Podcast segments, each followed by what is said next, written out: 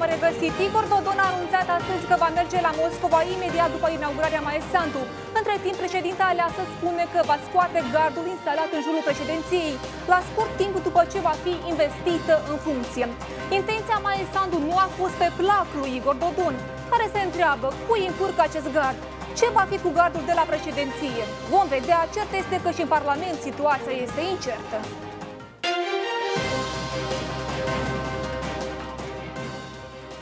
Epopeia stadionului republican continuă. Președintele în exercițiu Igor Dodon insistă ca terenul să rămână în proprietatea statului și îndeamnă partenerii americani să aleagă altă locație pentru a construi sediul ambasadei. Eu de mai multe ori am sugerat și le-am propus uh, partenerilor americani, care noi trebuie și vom avea relații foarte bune strategice. Eu le-am propus de multe ori să aleagă alt teren. Și am spus despre lucrul ăsta public de mai multe ori. Evident că e rușine ce se întâmplă acum pe terenul ăsta din centrul Chișinăului. Pentru că acolo e, nu, e haos. Bomjii dorm acolo, câini, vagabonți și așa mai departe. Evident trebuie să facem reguli. Mă refer la stadionul din, la terenul stadionului. Dar acolo noi putem să facem ceva de interes public. Și eu am propus uh, americanilor, haideți să vedem alt teren. Totuși, de mai bine de un deceniu, cei care s-au perindat la guvernare s-au tot lansat în promisiuni, care au rămas doar pe hârtie.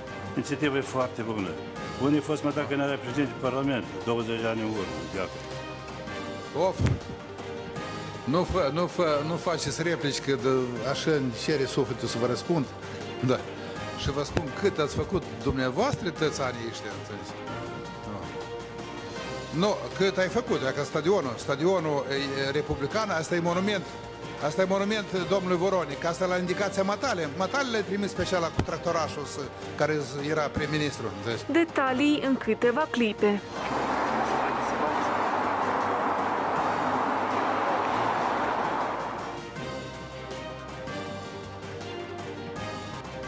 Astăzi, după mulți ani de tăcere, fostul prim-ministru Vasile Tarlev, în exclusivitate pentru Întreabă Ghețu, dezvăluie de ce arena promisă în 2007 nu s-a mai înălțat, iar stadionul a rămas în ruine. Dacă nu plecam probabil din funcție, în 2009 era construit stadionul.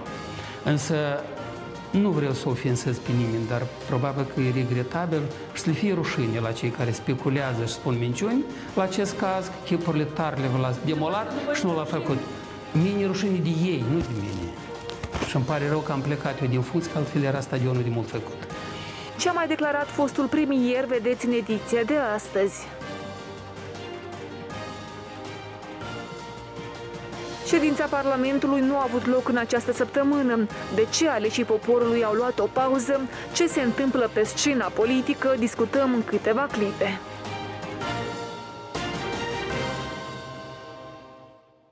În prima parte a emisiunii discutăm cu invitații mei din această seară. Este vorba despre analistul politic Corneliu Ciurea. Bună seara, domnule Ciurea. Bună seara. Și expertul în politică de la IDIS Viitorul, Ion Tăbărță. Bună seara, domnule Tăbărță. Bună seara. Vreau să discutăm astăzi mai multe subiecte, dar să începem cu situația din Parlament. Cumva lumea se aștepta că după alegerile prezidențiale cumva spiritele se vor calma, se va fi mai multă pace, dar vedem că uh, după ședința cu Huiduiel de săptămâna trecută, uh, parlamentare nu s-au întrunit în ședință în această săptămână. De fapt, luni a fost o tentativă, urma să fie examinată moțiunea simplă împotriva ministrului de interne, dar uh, PSRM pentru Moldova nu s-au prezentat la ședință, respectiv lipsă de quorum. Domnule Tăbârță, este clar ce se întâmplă acum în Parlament? Se formează o nouă agendă pentru parlamentare, nu, probabil agenda parlamentarilor este luată în calcul de către toți actorii politici, însă problema este când vor avea loc aceste alegeri. Desigur că fiecare partid politic, având anumite strategii, încearcă să identifice o dată calendaristică care să le aducă cât mai multe dividende electorale. Referitor la ce se întâmplă în Parlament, noi deja ne-am deprins că actualul legislativ are cumva o agendă voluntară în a se întruni. Uh, dacă să urmărim anul acesta, noi n-am văzut nicio logică a întrunirilor uh, ședințelor în, în plen. De fapt, în mod logic ar trebui să avem în conformitate cu regulamentul joi și vineri, în anumite situații și în alte zile. Însă, agenda actualului Parlament a fost stabilită de către socialiști, independență de interesele lor politice, electorale, a se menține sau nu se... Domnule Tăbărță, se vorbea că, uite, e campanie, nu se fac ședințe, o lună, două, aproximativ uh, trei luni. Acum, după alegeri, cumva uh, ne-am așteptat, că, uh, ne-am așteptat că lucrurile se vor schimba. Am avut o, sau câteva ședințe, dintre care una cu, cu de, de mare rezonanță, însă acum noi trebuie să înțelegem că socialiștii încearcă să mute centrul puterii politice de, dinspre președinție în Parlament. Și independență cum se pregătesc ei tactic spre viitorul sezon electoral sau um, pentru, pentru viitoarele dispute politice au loc uh, sau vor avea loc ședințele Parlamentului. Era de anticipat că noi vom avea după alegeri, după ce Igor Dodon a pierdut aceste alegeri, alegeri vom avea o confruntare între instituția președinției uh, în frunte cu Maia Sandu sau în frunte cu, cu opoziția pro-europeană și instituția Parlamentului, unde avem pe socialiștii și așa numiti mm, partide sau deputați descendenți din uh, de la regimul oligarhic. Însă, probabil, mai puțină lume se aștepta că în această confruntare se va intra direct și se va intra acum încă până la uh, faptul că nou președinte sunt în, uh, în post. Însă vedem că socialiștii încearcă acum să, să-și întărească puterea lor pe baza Parlamentului și, desigur, încearcă să slăbească pe în viitor instituția președinției. Domnule Ciurea, dumneavoastră cum vedeți faptul că aleșii poporului cumva iarăși au luat o pauză? Pe de altă parte se vorbește despre faptul că există o coaliție tacită între PSRM și pentru Moldova sau săptămâna aceasta nu a avut loc ședința din lipsa, nu știu, certă a unei clari majorități? Totuși, da, nu, nu există o majoritate clară, însă luni socialiștii și grupul pentru Moldova în mod organizat. Nu s-au prezentat la ședință pentru a nu asigura quorumul legat de discuțiile uh, unei moțiuni de cenzură împotriva unui ministru. Și după asta, cred, iar și deputații nu și-au dat mare interes. Eu cred că de vină este subiectul major care domină astăzi scena politică.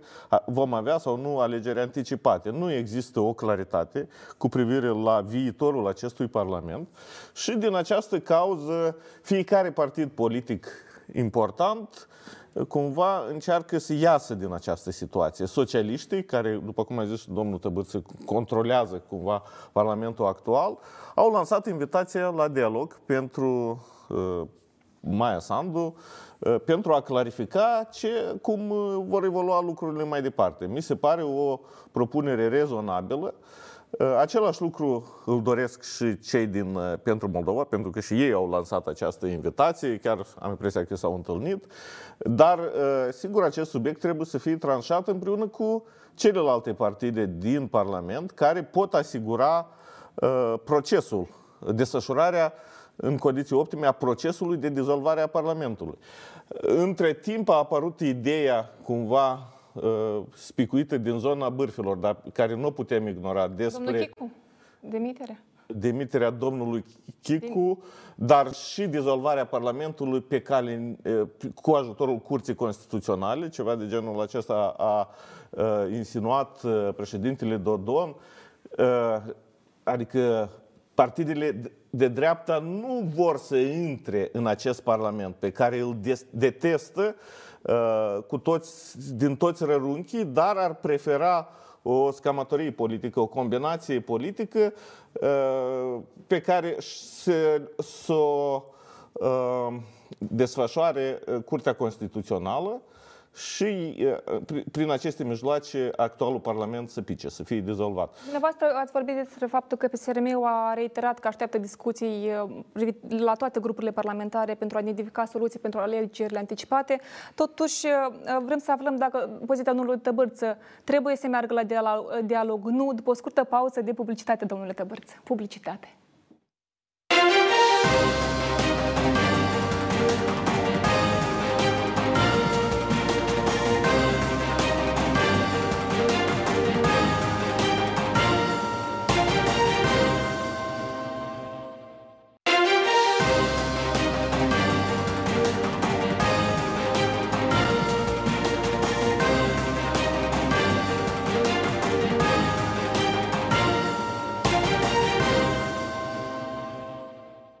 Revenit uh, în platou. Domnule Tăbârță, vorbeam înainte de publicitate că cumva PSRM-ul se așteaptă la discuții cu toate grupurile parlamentare privind uh, identificarea soluțiilor pentru alegerile anticipate.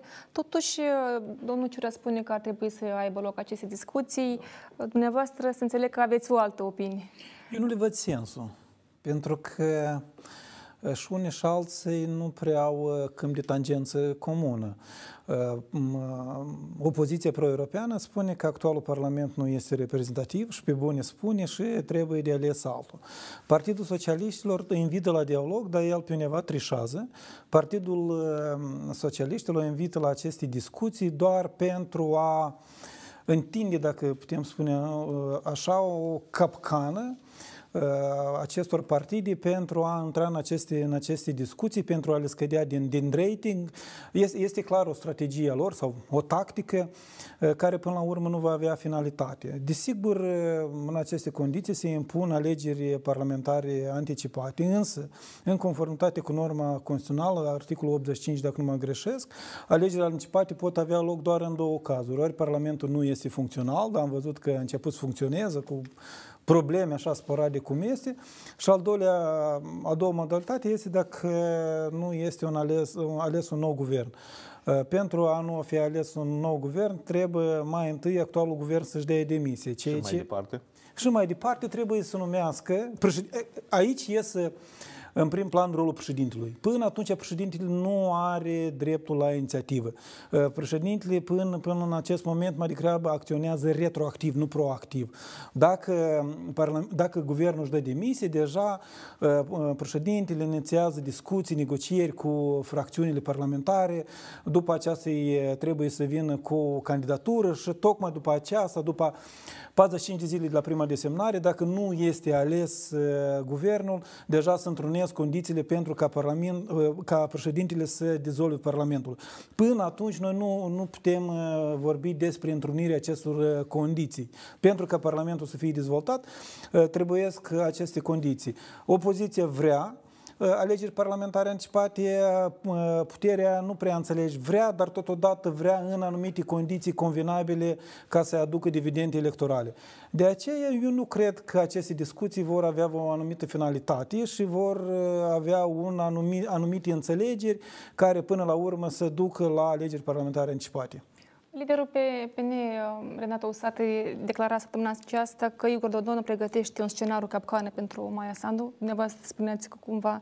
Renata Usată spune că în timpul apropiat uh, Chicu își va da demisia, iar Dodon uh, și PSRM va susține un guvern propus de Maia Sandu. Vreau să citez. Pe mine mă interesează... Uh, în curând, de, Chicu în curând demisionează, iar doamnei Sandu îi se va pune condiția să-și, pre, să-și prezinte guvernul și PSRM-ul va susține și îl va vota. Este o capcană pentru Maia Sandu, asta pentru că că tot ce se va întâmpla în următoarele trei luni să fie pus pe capul lui Maia Sandu și astfel să-i distrugă din rating. Domnule Ciurea?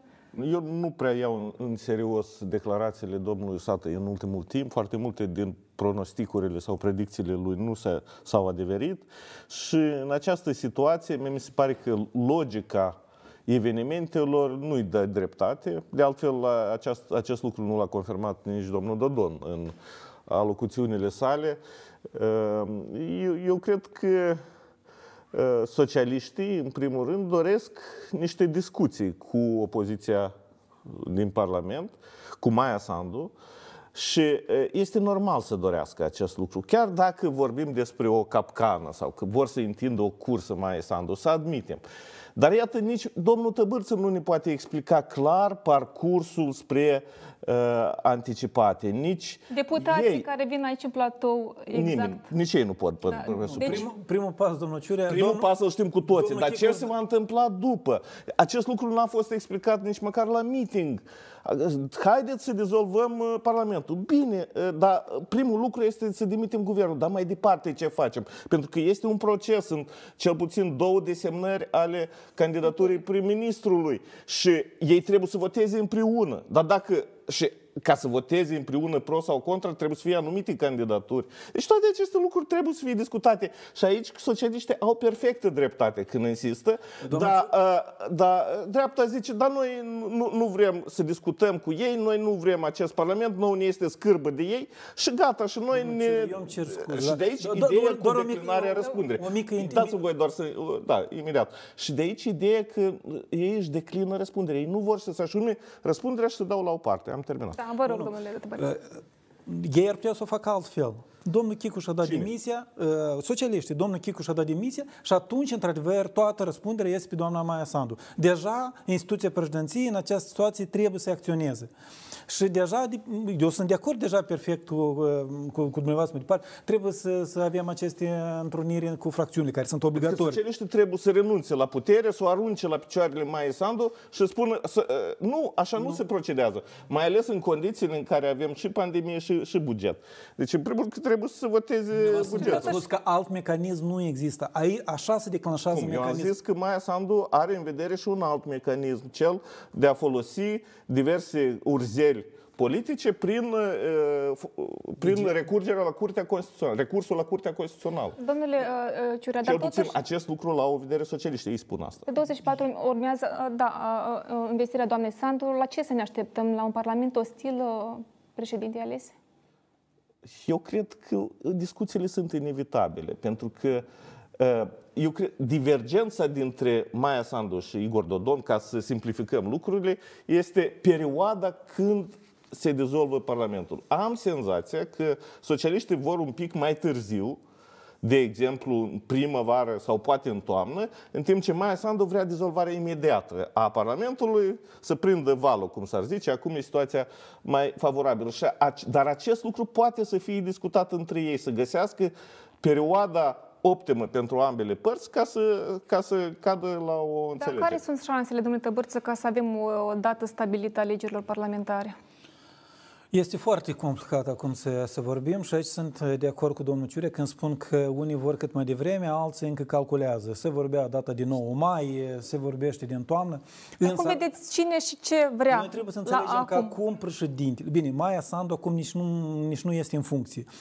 Ceea ce încearcă socialiștii prin diferite campanii mass media în a forma în opinia publică un un curent de a influența societatea că de fapt Maia Sandu este responsabil. Nu, Maia Sandu încă nu este responsabilă și am văzut cum Igor Dodon în loc să transmită instituțional puterea, el încearcă să folosească acest ultim termen pentru a-și întări mai departe puterea, pentru a-și păstra anumite canale de influență, inclusiv în Federația Rusă. Vedem acum ce se întâmplă tot legat de ambasadorul cu această rechemare, cu această solicitare agreementului de, de urgență. Însă Maia Sandu poate uh, intra uh, în acest uh, circuit, în acest, uh, în acest calcul doar după sau instituția președinției, mai exact, ca să nu nominalizăm, să nu personalizăm, doar după ce prim-ministru își dă demisia. Până atunci, președinția nu poate face acțiuni. Altceva că pe platformă parlamentară ei pot să întâlnească, să discute. Da, Maia Sandu s-a întâlnit cu ministrul de externe al Ucrainei. Asta nu înseamnă oare că ea parțial și a intrat în exercițiul funcțiunii. Este adevărat că ea, Nu, ea- de, de, de iure nu este președinte, dar foarte multe acțiuni le întreprinde ca Dar președinte. Acțiunile Dar nu, le vom acest- vedea după 24. Aceste, acestea nu sunt acțiuni ce ține de atribuții. Și apropo avem articolul 86 Constituției care îi dă președintelui mai multe împuterniciri, inclusiv, inclusiv să reprezinte statul în politica da, dar ea Dar l-a pentru- reprezentat. dar pentru Dar că- acum în bază la ce să acționeze sau să negocieze cu fracțiunile? În calitate doar de polițian sau de președinte PAS. Domnule Tăbârță, pentru că ați uh, pomenit de Moscova, uh, astăzi Igor Dodon a, a m, anunțat că imediat după investirea doamnei Sandu uh, pleacă la Moscova. Mă întreb care este mesajul, care este scopul?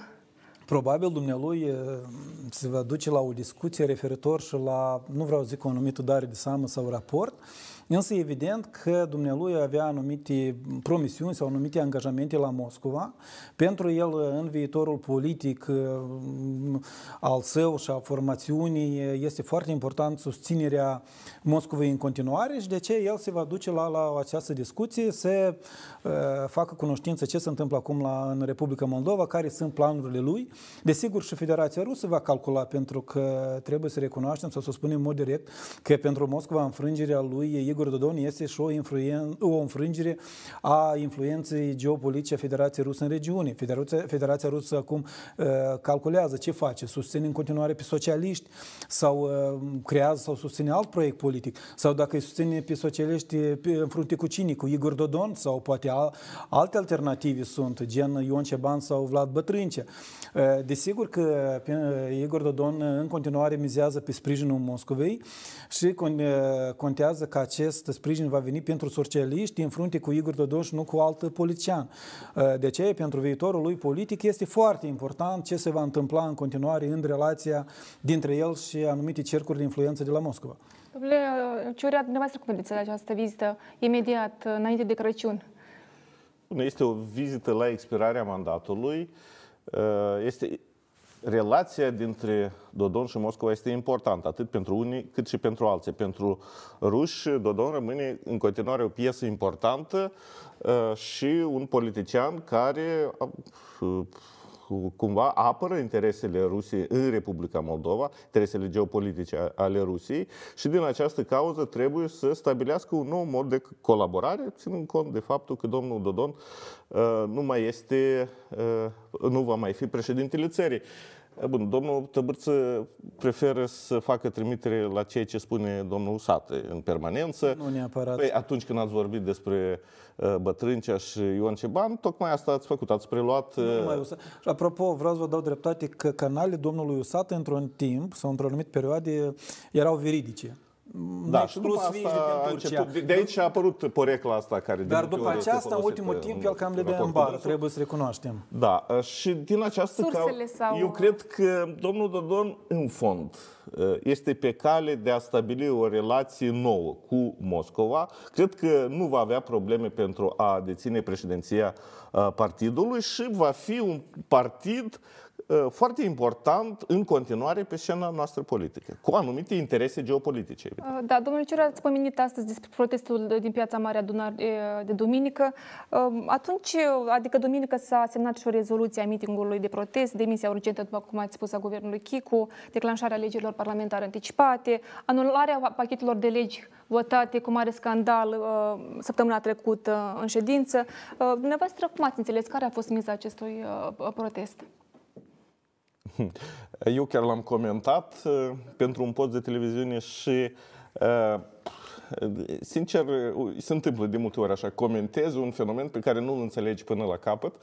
Uh, eu am impresia că desfășurarea mitingului, care avea drept scop flexarea mușchilor dreptei și cumva intimidarea socialiștilor, a reprezentat de fapt o constatare că nu are rost să, să se meargă pe această cale, că uh, drumul protestelor este contraproductiv și am senzația că dreapta pentru moment îngheață procesul de, uh, de ieșire în stradă, căutând alte soluții politice. De altfel s-a vorbit că nu este exclus că și unele ambasade occidentale cu influență la Chișinău preferă pentru moment să nu ațițe spiritele, să nu creeze uh, confruntări stradale, ci din contra să rezolve amiabil uh, problemele existente. Deci cred că mitingul a fost așa un fel de fi- acord final al procesului de alegeri președintelui, care reprezintă și o replică față de legile adoptate, după care se va merge pe o altă cale. Deci, în fond, putem spune că este un semi-eșec politic acest meeting. Puțină lume, și a fără fost, finalitate uh, clară. Am fost la protest și am văzut destul de multă lume, domnule Ciurea, nu, dar... dar eu m-am uitat da, de sus. De sus. Am, Da, de- Dar trebuia să veniți la protest ca să vă convingeți. mă duc care la este... protest acolo unde ca nu și sunt pentru agreat. informare. Uh, Da, uh, Uneori când te uiți de sus la pozele date de pe canale Telegram, depinde de poză, de cine este dată, câți... De fapt, a fost o reacție, un protest al opoziției la faptul că puterea a venit cu o agendă proprie, această agendă nici de cum uh, nu ținea de interesele societății. Acolo sunt vreo trei tipuri de categorii de legi personale pentru Igor Dodon, uh, cu caracter geopolitic, cu caracter economic, uh, de prin culise, dacă să vorbim de stadionul republican. Dar acel protest, într-adevăr, a fost un semnal pentru putere ca, ei să, ca ea să aplece urechea la ceea ce spune opoziția. Și eu cred că i-aș da aici dreptate lui, lui dom, domnul Ciurea că pe moment eu cred că uh, protestele vor fi stopate pentru că există alte soluții pentru a se clarifica cu ceea ce s-a întâmplat în Parlament. Deja am văzut mai multe sesizări la Curtea Constituțională, cred că vin din partea la vreo 3-4 partide uh, poli- uh, politice. În plus, acum uh, uh, toată lumea și-a canalizat atenție pe sfârșitul de mandat al lui Igor Dodon, pe intrarea în funcție a doamnei Maia Sandu și cred că sfârșitul de an, mai ales în aceste situații pandemice complicate, cumva se va stopa cu protestele. Deja vom vedea, vom vedea după anul nou, după ce se va pronunța Curtea Constituțională, când lucrurile se, vom așa, se vor așeza, se va vedea care din aceste legi vor rămâne în vigoare, care nu uh, și d- după aceasta, independență de uh, o serie de decizii a Curții Constituționale, fiecare partid politic, fiecare, fiecare dintre actori uh, politici își vor face strategie și deja de aici va reieși și comportamentul politic pe viitor. Apropo, domnule Tăbărț, dar cum vedeți acest scandal în jurul stadionului republican? Pentru că mulți vorbesc despre faptul că pot intra cumva în impas relațiile dintre SUA și Republica Moldova. S-a făcut uh, intenționat. De fapt, uh, s-a mers la, la sfidare. Ne aducem uh, de către socialiști, de către Igor Dodon, ambasadei SUA. Uh, noi am văzut mai multe săgeți, nu cele mai diplomatice din partea socialiștilor, inclusiv din partea uh, încă președintelui Igor, sau președintelui în exercițiu Igor Dodon referitor la ambasadorul uh, SUA în Republica Moldova, la, în general la uh, acțiunile Statelor Unite. Uh, Probabil ei consideră că de vină sunt Statele Unite în faptul că el a pierdut, dar nu politica defectuoasă în gestionarea guvernului. Uh, Și al doilea, al doilea, acesta ar fi un moment. Al doilea moment, cred că este că aceste înțelegeri cu ușor nu sunt de ochi frumoși sau pur și simplu. Uh, Trebuie de plătit anumite polițe faptul că platforma pentru Moldova, uh, care este formată din fracțiunea Șor și transfugii din Partidul Democrat, susțin actuala politică sau su- susțin uh, în Parlament inițiativele promovate de către socialiști.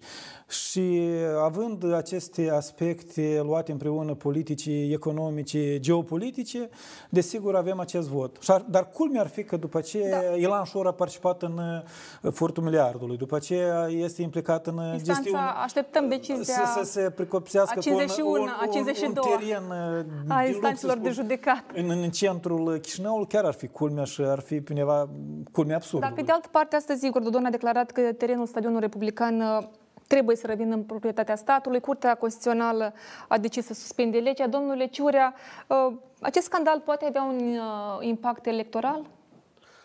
Dar nu prea sunt alegeri deocamdată ca să aibă impact uh, electoral. Impact electoral asupra cui? Uh, În fond este vorba, dincolo Mă de... refer la anticipate. Da, dar încă nu știm, vor avea loc sau nu. Eu, de exemplu, aș fi rezervat atâta timp cât actorii politici nu pot să Dar ajungă uh, pot la... afecta relațiile dintre Republica Moldova și Statele Unite? Acest... Nu e vorba Pentru că că s-a pot vorbit afecta. Ele despre sunt este deja deja afectate. afectate. În ce Ele sunt măsură? deja În ce afectate și au măsură? fost afectate înainte ca uh, să apară acest subiect. Noi am văzut întotdeauna că acest teren a fost obiect de negoț între politicieni și ambasada Statelor Unite, care, uh, cum să vă spun, nu este nici ea ușă de biserică și mm, are interese clare. Deci atunci când domnul Plahotniuc a nimerit într-o situație grea, el era dispus să ofere ambasadei acest teren cu inimă largă. Acum, din contra, ambasada SUA, din punctul meu de vedere, din punctul de vedere al socialiștilor înainte de toate, a luat uh, nota 2 la purtare pentru faptul cum s-a comportat la, în timpul uh, uh, alegerilor. Și din această cauză, moldovenii, care, bun, sunt uh, totuși, uh, nu este o superputere, au decis să-i sancționeze. Americanilor nu le-a plăcut asta. Am văzut și scrisoarea lor și te- uh, telefonul dat de Richer, uh, șeful uh, să zicem așa, departamentului, adjunctul secretarului de stat pe Eurasia și Europa și vedem foarte clar că americanii sunt supărați. Acum, una este, sunt foarte mulți cetățeni în țara noastră care nu vor ca acolo să fie ambasadă și asta este absolut firesc. Dar politica e un pic altceva și în această situație acest teren va fi un obiect de discuție, un obiect de negoți. Ați văzut cum ungurii și despre, polonezii au negociat despre, la sânge subiectul despre, bugetului. Despre povestea Stadionului Republican am pregătit astăzi un Foarte reportaj bine. amplu, așa că rămâneți cu noi ca să-l urmăriți, dar vreau să discut uh, și ultima întrebare. Ați vorbit despre acum despre ultima despre buget. A sunit controversă și legea uh, proiectul privind uh, bugetul de stat pentru anul viitor. Domnule Tăbărță, ce șansă să intrăm în, uh, cu bugetul nevotat? Eu cred că sunt șanse foarte mari. Pentru că, bine, nu sunt specialist în drept constituțional sau în general în, în drept ce uh, ține de, de aspecte de instituționale, dar oricum cei ce știu de prin, la instituții sau cei ce știu din uh, cele scrise în conformitate cu legea, legea bugetului este o lege mai aparte ca, ca restul și ea, dezbaterea ei, din câte ne spun constituționaliștii, este una obligatoriu. De aceea, uitându-ne cum s-a votat, că s-au încălcat, sau au fost mari încălcări procedurale, sunt șanse că această lege bugetului să nu, nu fie votată și cred că mai decât să adoptăm o astfel de lege cu fel de fel de scheme, mai bine să intrăm în nou an fără o lege a bugetului. 30 secunde, domnule va fi sau nu votat? Cred că în Parlament va fi votată fără nicio problemă, dar iată ce va face Curtea Constituțională, care și ea se comportă ca ambasada Statelor Unite, vom vedea. Domnul Ciurea, domnul Tăbărț, eu vă mulțumesc mult pentru participarea la emisiune. După cum vă spuneam, am pregătit și alte subiecte interesante și un interviu exclusiv cu uh, Vasile Tarlev. Rămâneți cu noi, revenim după o scurtă pauză de publicitate.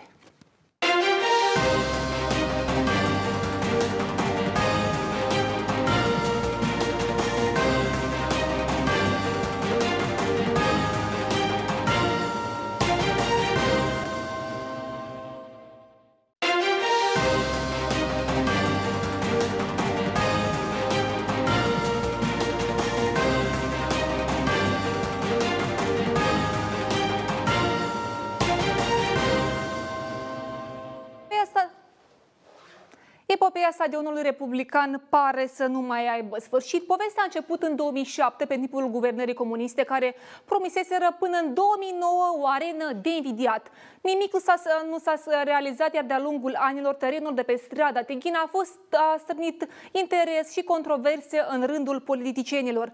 Iar noi, cetățenii, nu ne-am ales decât cu declarații despre finanțare, proiectare și investiții. Stadionul republican a fost demolat în 2007 pe timpul guvernării comuniste. Premierul de atunci, Vasile Tarlev, a urcat demonstrativ pe un tractor și a dărâmat triumfător un zid.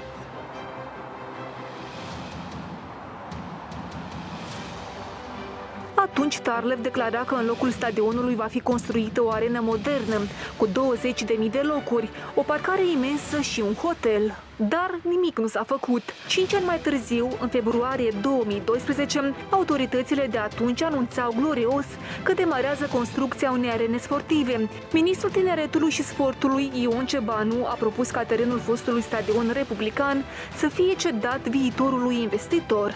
Republica Moldova nu are capacitate bugetară ca să le dea din buget. Dacă stăm în continuare uh, cu stadionul republican în centrul capitalei neconstruit, vom avea situația când din 4 hectare deja vom avea 3, 2 și pe urmă niciunul. Luni la rând s-a căutat locul potrivit pentru proiectul dat, lansat de guvern și de președintele de atunci, Nicolae Timofti. Este prea devreme să vorbim de costuri. Sigur, finanțarea va fi din mai multe direcții, este vorba și de banul public, dar este vorba și de finanțarea din exterior. Este vorba și de Comitetul Olimpic. Planurile lui Filat și Timofti au rămas doar pe foaie, așa că proiectul anunțat nu a fost construit nici pe teritoriul fostului stadion republican, nici în altă parte. Ulterior, în 2013, fostul ministru al agriculturii, Valeriu Cosarciuc, a propus ca pe cele 5 hectare de pământ să fie amenajat o piață agricolă, cu 2500 de locuri pentru comerț, dar și această inițiativă a eșuat. Promisiunile au curs gârlă și în 2015. Ministrul în exercițiu al construcțiilor de atunci, Marcel Răducan, se lăuda că pe teritoriul stadionului republican se va înălța un complex sportiv care va corespunde standardelor internaționale. Avem la ziua de astăzi, în urma dialogului pornit cu câteva companii, o companie italiană, o companie din Republica Moldova și o companie din Ucraina. Tot în 2015 s-a discutat despre problema stadionului în cadrul ședinții Curții de Conturi. Ce au fost un deștept și-au demolat stadionul, întrebați-l pe Tarlev, tractoristul este. În ceașa asta unde trebuie să fie stadionul republican cândva, văd că a apărut un teren de crescut iepuri. Degrabă am să am temei să mă duc la o vânătoare de mistreți. Însă, la începutul lunii septembrie 2015, guvernul Străleț a anunțat că terenul din centrul capitalei este prea mic pentru a se putea construi un stadion modern și că executivul vrea să vândă teritoriul pe care se află ruinele stadionului republican, iar banii să ajungă în bugetul statului. Era vorba de aproape 21 de milioane de euro sau peste 450 de milioane de lei. Nemulțumiți de decizia guvernului, peste 100 de mii de oameni au alergat în jurul stadionului republican în semn de protest.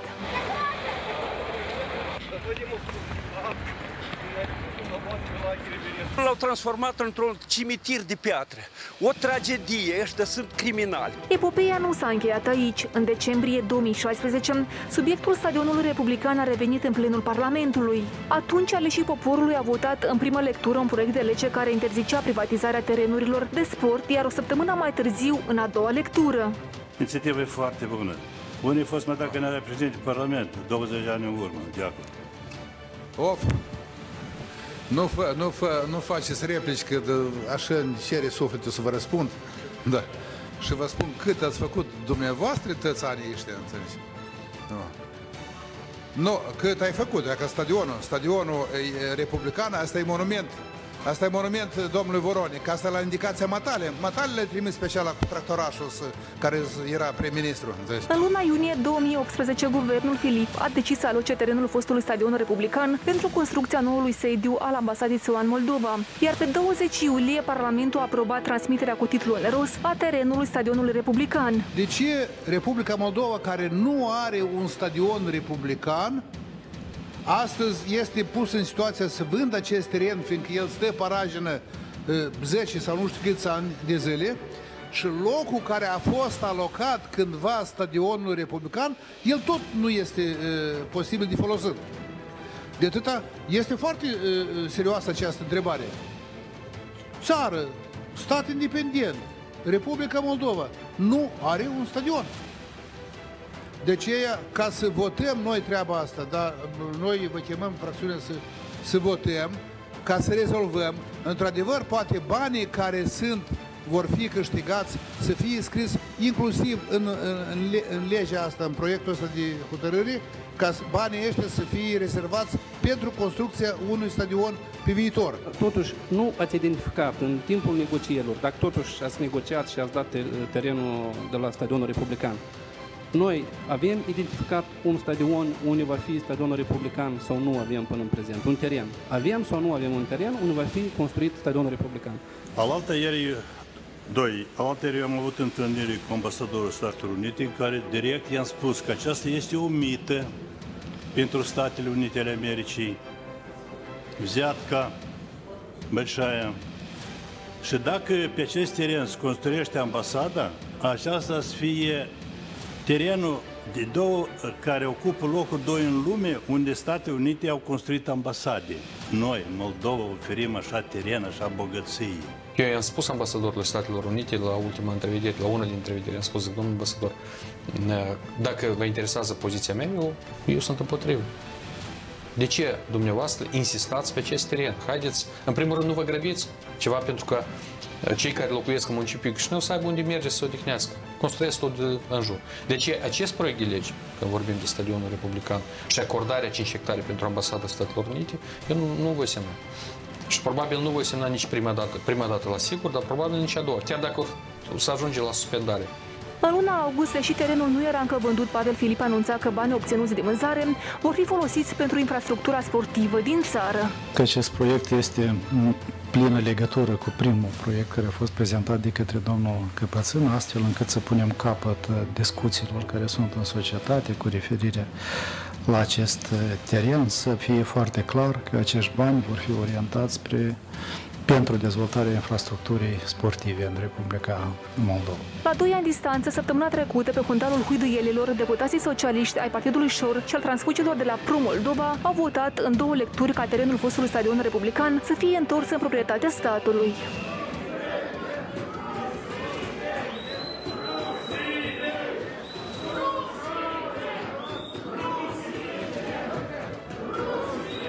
scurt timp după aprobarea proiectului, Ilan Șor, dat în căutare internațională, a venit cu un mesaj în care spune că a obținut o victorie importantă, iar în locul stadionului se va înălța un complex important sportiv și de agrement. Я уверен, что то, что мы вчера сделали, это будет начало строительства крупнейшего в стране парка Молдова-Бессарабия-Ленд. A venit cu o reacție și misiunea diplomatică. Într-un comunicat de presă al ambasadei SUA în Republica Moldova se arată că proiectul votat încalcă dreptul internațional și afectează negativ relațiile dintre SUA și Republica Moldova. Totuși, șeful statului Igor Dodon a semnat decretul de promulgare și legea cu privire la stadionul republican a revenit în proprietatea statului. În document este specificat că stadionul republican din Chișinău, odată revenit în proprietatea statului, devine proprietate publică, pe care se interzice edificarea altor construcții decât cele de menire social-culturală și sportivă. Pe 8 decembrie, însă, Curtea Constituțională a decis să suspende această lege. Cererea de suspendare a legii a fost depusă de deputații din Plungău și Maria Ciobanu. Pentru că numele fostului premier Vasile Tarle va tot răsunat în ultima perioadă în știrile legate de stadionul republican, am decis să aflăm ce l-a determinat atunci, în 2007, să urce într-un tractor și să dărâme triumfător acel zid improvizat și de ce ne-am ales doar cu promisiunea privind arena de invidiat. Domnul Tarlev, există această maximă, totul se iartă, nimic nu se uită. Știți de, de ce spun această maximă? Pentru că mai bine de o, o săptămână numele dumneavoastră răsună în buletinele de știri. Dar vreau, până ca să înaintăm în discuție, vreau să urmăriți un video. Vă amintiți? Iată aceste imagini. Da, sigur. Sigur că da. Dumneavoastră, demonstrativ, ați urcat într-un tractor da. și ați demolat acel zid de pe stadionul uh, republican.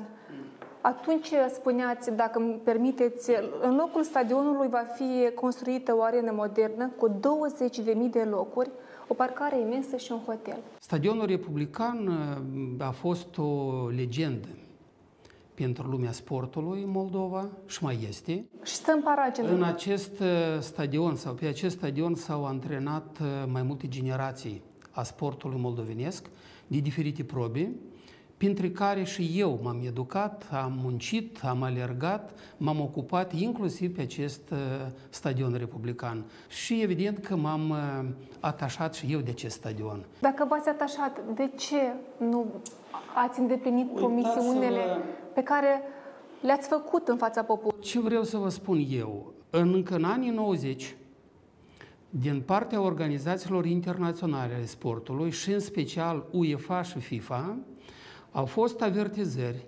preîntâmpinări în adresa autorităților Moldovei că stadionul republican din Republica Moldova este în starea variată avansată și dacă nu vor fi luate măsuri de modernizare, de reparații capitală, dacă doriți, sau construcția un alt stadion, Moldova va fi penalizată, chiar să ajungă până a fi exclusă din aceste organizații internaționale. Stadionul, cu adevărat, era avariat. Era catastrofal în starea care era tribunile și multe alte lucruri. Eu am invitat Federația Națională de Fotbal, am invitat toate federațiile din Moldova la o discuție, la o masă rotundă, la care le-am spus, domnilor, dacă noi nu vom întreprinde acțiuni față de acest obiect, de acest stadion, noi vom avea de pierdut mult. Ce și imagine și bani. I-am întrebat care e situația. Ei au spus, domnul prim-ministru, este necesar în opinia noastră de a fi demolat și de a fi construit nou. Zic, da, dar statul nu are bani. Era și la o, par, un perioadă timp a fost la bilanța primăriei municipiului Chișinău, la alte instituții. Statul nu are bani. Situația era problematică. Atunci vindeți-l, dați-l proprietate privată și va fi realizat. Noi am analizat situația, făcut un grup de lucru uh, în cadrul guvernului cu reprezentanța tuturor federațiilor naționale. Atunci ați întrebat și opinia domnului președinte Voronin? La acel moment nu. Trebuia pregătită opinia ca să venim cu o propunere. Președintele țării nu e o persoană simplă, indiferent de familie, de pe drum care stă la marginea drumului la semafor, dar trebuie să te duci la el la audiență sau la întrevedere, să-i nominalizezi problema, să-i spui care este motivul și care sunt propunerile. Însă ajungem și la asta, dacă vă interesează. Am informat președintele, dar nu la prima etapă. Toți specialiștii din cadrul federațiilor au convenit și au spus stadionul trebuie demolat. V-ați urcat pe tractor? Și specialiștii din... Nu era prevăzut uh, acest tractor la început. Și tractorul, dacă ați observat, el n-a demolat uh, tribunile, n-a demolat gardul, n-a demolat nimic. Ei au adus, știți că invenții sunt mulți, uh, sunt, vinul cu propuneri sunt mulți. Ei au pre, pre, pregătit, uh, au improvizat un excavator. Un zid? Uh, un zid din câțiva coteleți, cum zicem noi, și urmau ca ei să pună oamenii de vază, specialiștii, sportivii, chipurile să înceapă demolarea. Și ne-au propus și mie, care nici nu era prevăzut uh, uh, după protocol. La insistența lor, luând în considerare că asta va intra în istorie, am participat și, și eu istorie, alături cu ei. Tarle, pentru că de atunci... S-a, demola, s-a început demolarea. Totul vreau să a vă rămas spun, în ruine. Cu părere de rău. Vreau să vă spun că eu nu regret că am participat alături de acei oameni de vază a sportului național la acel eveniment. Dar regretați și... că nu v-ați onorat promisiunea? Nu regret că nu ne-a dat posibilitatea să Cine onorez. Cine v-a dat posibilitatea? Și doi, plecând eu din politică, cei care au venit după mine, zeci sau sute de politicieni și amuia critică, niciunul dintre ei nu a avut capacitatea să-l construiască. S-a anunțat licitație, internațională. Vreau să vă spun că în 2008, la începutul anului, sau la 2007, la sfârșitul anului, a fost selectați parteneri, investitori în acest stadion, unde a fost elaborat proiectul. Atunci a fost informat și președintele țării despre starea de lucru. Apropo, în grupul de lucru a intrat și reprezentanții primăriei municipiului Chișinău, conducerea primăriei care era atunci la moment, Ehm, și s-a selectat și investitorul. Conform graficului aprobat la licitație, de grupul eh, care a organizat licitația în frunte cu directorul eh, Agenției Sportului și federațiile, președinții federațiilor, eh, era preconi- s-a aprobat planul, proiectul, urma să fie construit un stadion modern cu cel puțin 20.000 de locuri, dar nu s-a ajuns nu la este asta. așa ceva. Nu s-a hotel construit. Și toate celelalte. Însă s-a întâ- și la 1 ianuarie sau în, lu- în prima jumătate a anului 2009, după grafic, acest stadion trebuie fi dat în exploatare. Însă s-a întâmplat ce s-a întâmplat. Eu în martie 2008 am plecat din funcție uh, și cei care au venit din urma mea n-au mai făcut nimic și din 2008 până la ziua de astăzi, eu nu sunt în politica Moldovei, uh, și nici un politician. Domnul Din tot Domnul, din anul, păcate, nici n-am dumneavoastră reușit să rezolv nu ați reușit să construiți acest uh, Cred că- stadion și nici cred- cei care au promis după dumneavoastră, care au fost la guvernare, la fel nu și-au onorat promisiunile. Dar acum, de interese între cei care au venit în politică după mine, interese, pentru că iarăși a, a, a reapărut uh, un scandal uh, în preajma acestui stadion. Ați văzut că Curtea Constituțională a decis să suspende legea prin care terenul uh, a fost uh, acest Da, am spațiu. citit Da. Și uh, cum vedeți acest scandal? Uh, vreau să vă spun un lucru.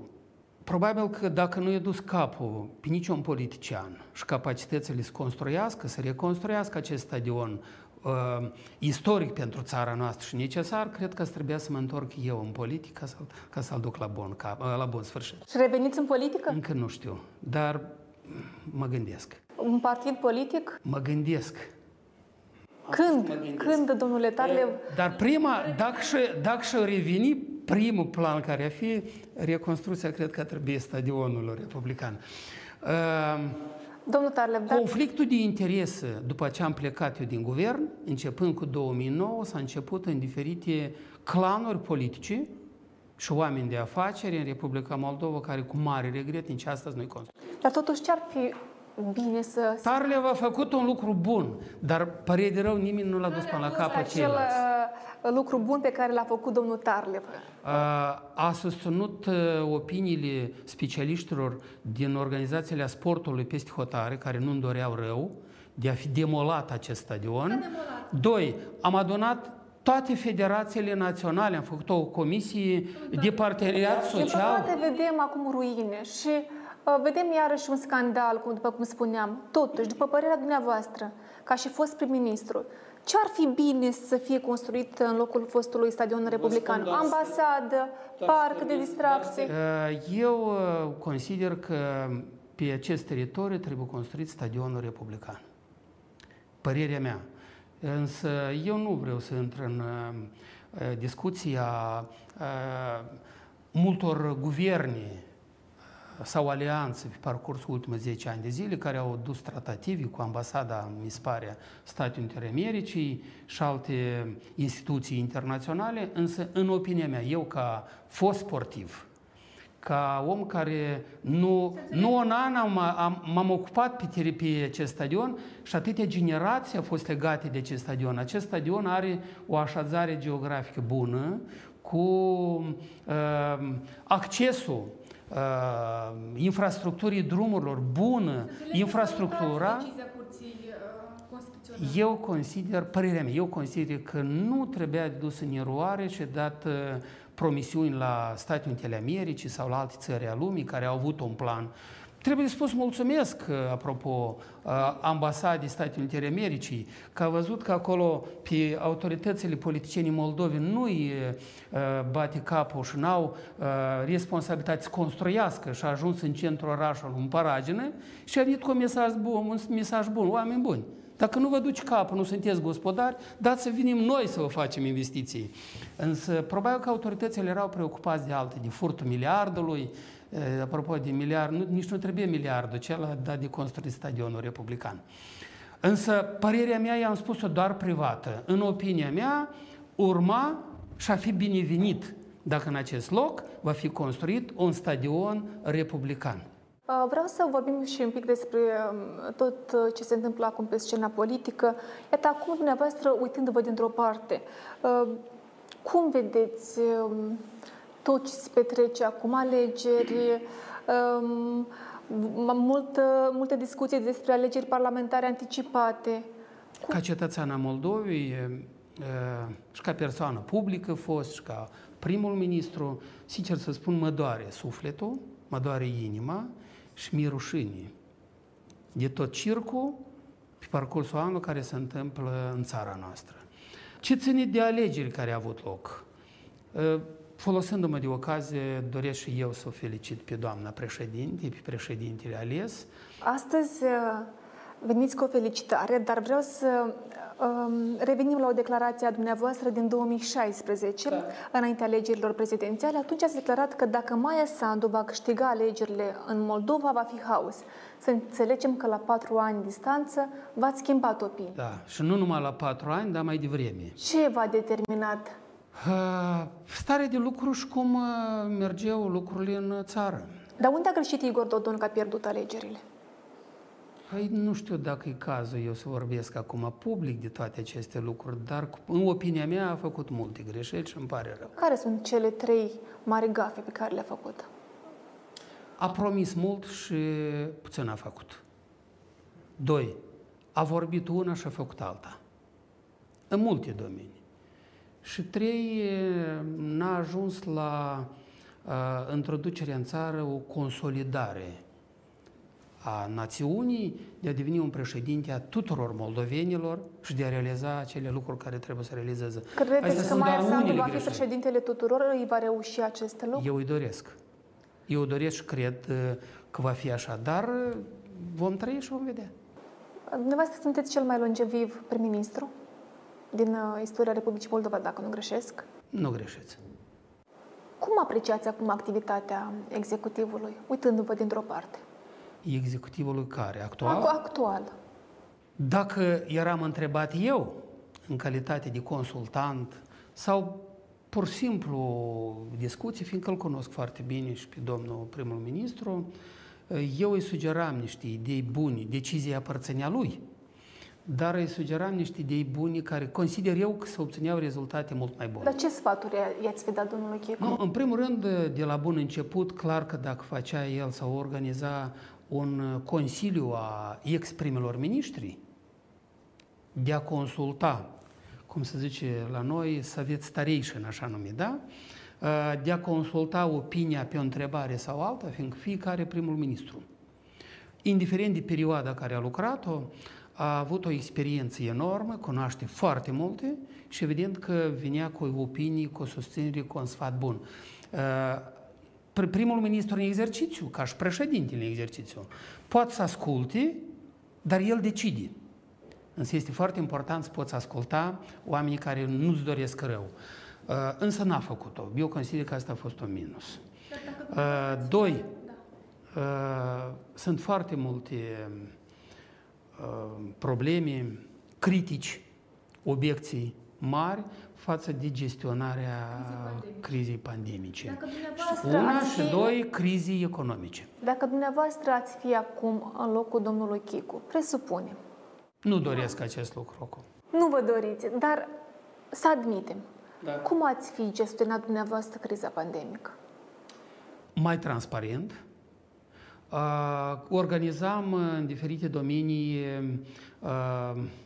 ca acele decizii pe care trebuiau să fie luate, să fie luate în urma consultărilor cu specialiștii mai larg, adică un, un, un dialog public-privat.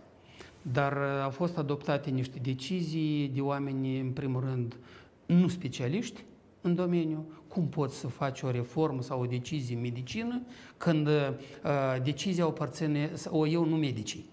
Apropo, la TV eu sunt pentru prima dată, la dumneavoastră sunt pentru prima dată în premieră, dar în Moldova, probabil că în ultimii câțiva ani de zile sunt pentru prima dată, doar am acceptat, îmi pare că două interviuri la două radiouri. Și nu. Ne bucurăm că ați dat curs invitației noastre. Dar cum vedeți în situația actuală, domnul Chicuș își va da demisia? Va demisiona? Păi nu știu, eu cu domnul Chicu n-am vorbit. De când el este în funcție de primul ministru, cu păreri de rău, nici el nu m-a invitat niciodată la discuții, dar nici eu n-am Dar cu domnul Voronin? Când ați discutat ultima Cu domnul Voronin, a, el m-a felicitat de ziua de naștere. Asta și când a fost? Și vreau să-i mulțumesc. Anul acesta, pe 9 octombrie, pentru cei care au uitat ziua de naștere, eu sunt născut pe 9 octombrie. Cu păreri de rău, mulți cei care stăteau în rând și mă felicitau, mulți cu parcursul anilor au uitat, dar eu nu trag atenție la acest lucru. Domnule Tarlev, pe 12 septembrie Ați pomenit că ați mai fost, ați acordat un interviu uh, și uh, în cadrul unui interviu pentru o platformă ați declarat că astăzi în Moldova huzuresc și trăiesc bine hoții, unii politicieni care nu sunt cinstiți și unii banchieri. Nu este bine. Dar văd că nici dumneavoastră nu o duceți rău, pentru că ați fost surprins în fața procuraturii cu o mașină de lux, un Mercedes, care am, urmă, am deschis o site-urile, se estimează la 90, 80, 90 de mii de euro. Dar ceea ce ați văzut dumneavoastră nu este mașina mea. Este mașină în chirie de la o companie din Republica Moldova, care eu plătesc chirie lunar când vin acasă, plătesc chirie și merg cu această mașină. Eu mașină, eu mașină personală, la moment, în Republica Moldova nu am. Deocamdată. Sper Probabil vă costă scump pentru că e o mașină într-adevăr de lux, dar am vrut să vă întreb de ce cu numere românești? Păi așa compania o are și mi-a dat-o, dar mie mi tot una. Care e problema? Că este... Dacă era a mea personală, evident Domnul Tarlev astăzi nu are o mașină? Personală deocamdată nu. Dar ce face astăzi, domnul Tarlev? Cu ce se ocupă? Vă spun încă o dată, mașina pe care ați văzut pe rețelele de socializare și cu cei care am venit astăzi aici la dumneavoastră nu este proprietatea mea privată, este o mașină închiriată unde eu plătesc achit la o companie pentru această mașină. Luând în considerație că nimic convenabil astăzi să mă folosesc de așa serviciu, eu mă folosesc decât, în primul rând, să cumperi o mașină luxoasă este necesar de bani mari, să-i introduci, să-i blochezi și așa de la parcare. Dar să achiți o mașină de lux, la fel Trebuie costă. să ai bani din... Da. Tot costă, domnul Tată. Eu pentru asta nu i-am.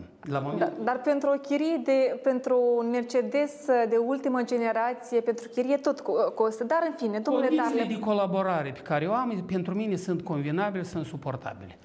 Și vă recomand și dumneavoastră, dacă doriți să închiriați de la ei, apropo, e foarte bine. uh, vorbiți despre limba maternă, cumva nu vreți să pronunțați limba română, dar nu e o problemă când conduceți o mașină cu numere înmatriculate în România. Mașina vorbește în toate limbile. De aceea nu încurcați mașina cu limba vorbită. Apropo, dacă vorbiți de limbă, Mercedesul este din Germania. Ce vorbește germană? Vorbește, are e, alfabetul tuturor țărilor, doriți în engleză, română, moldovenească, rusă, nu e nicio problemă. De ce mașinile vorbesc în toate limbile. Nu încurcați, cum zicem, popor, Domnul Tarlev, ok. mașina cu limba. Ce face astăzi domnul Tarlev? Cu ce se ocupă? Dacă dumneavoastră începeți cu asta, vă spunem multe mai multe mai bune.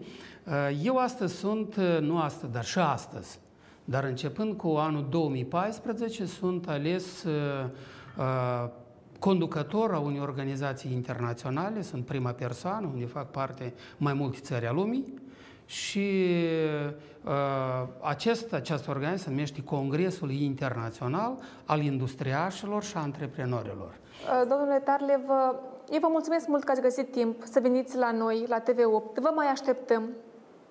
Uh, Pentru că mai sunt întrebări și cu siguranță așteptăm și răspunsuri. Vă mulțumesc mult! Eu vă mulțumesc și dumneavoastră pentru invitație, pentru acest dialog. Mă bucur că ați vrut să aduceți lumină, succese și sărbători fericite. Doamnelor și domnilor, vă mulțumesc că ne-ați urmărit. Vă aștept și vinerea viitoare la 21.30. O seară frumoasă!